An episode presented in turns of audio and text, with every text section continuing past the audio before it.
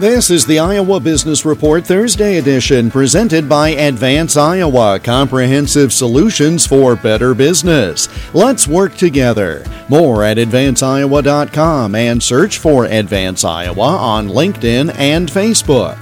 Iowa Secretary of Agriculture and Land Stewardship Mike Naig was sworn in last week to start his second full term.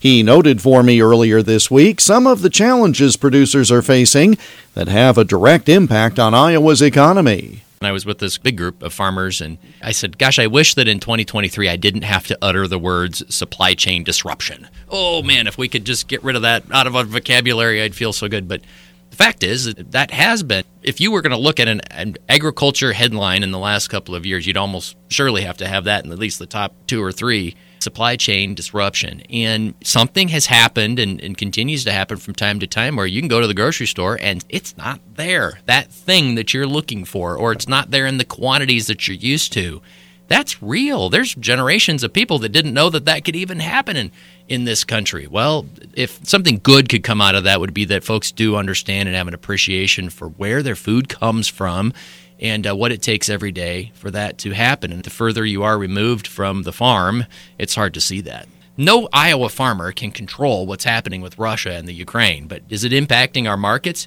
You bet it is.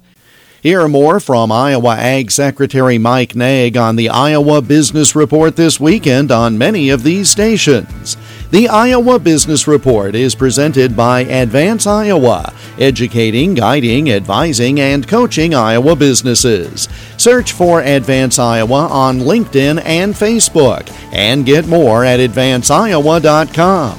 I'm Jeff Stein for the Iowa Business Report.